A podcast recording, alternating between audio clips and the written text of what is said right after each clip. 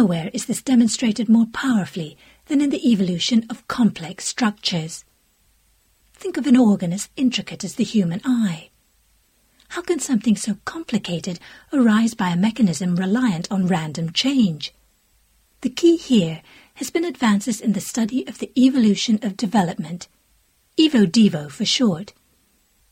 Until relatively recently, biologists were simply spectators of the process.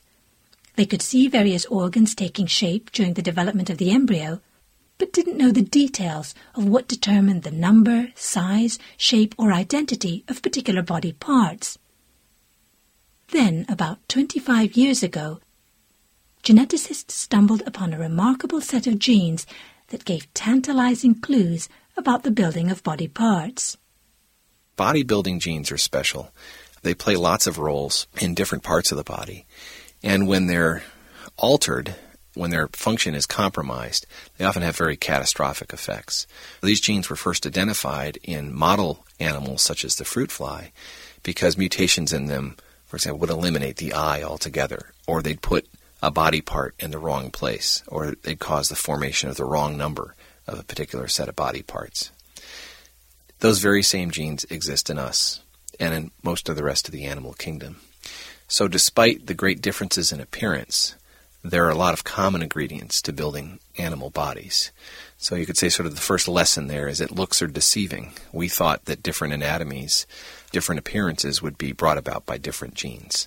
But really, very similar genes are involved in building body parts with similar functions.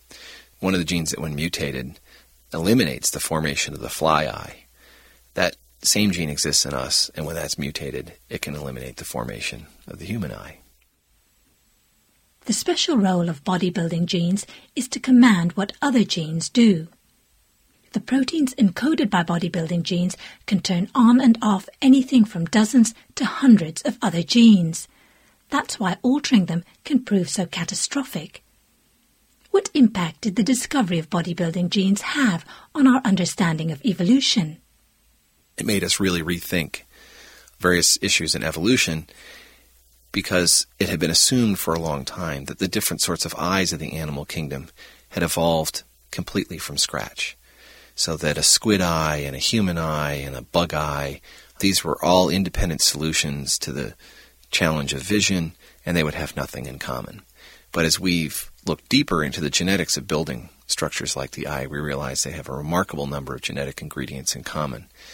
And what that tells us is that there's a common set, uh, or we'll call it a toolkit for building an eye, that must go back in time very far to very early forms of animals, and that this set of genes has been building eyes for more than 500 million years.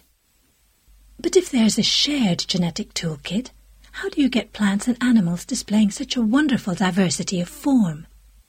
The building of an animal involves choreography of when genes are turned on and off and where they're turned on and off over time as the animal is developing.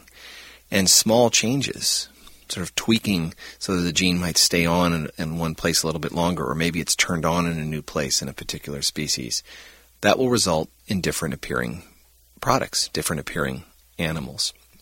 So we understand there's a very intimate connection between the making of an animal and the process of development and the evolution of different forms of animals. And the bodybuilding genes are crucial to understanding this because it's changes in the way these bodybuilding genes are used give us different anatomies, different forms of the animal kingdom. It's a big jump from individual body parts to whole anatomies as distinct as snakes and birds, lobsters and butterflies. But by visualizing how these genes influence development, we're beginning to get a glimpse into the evolution of complex forms. Seeing is believing, and seeing is understanding.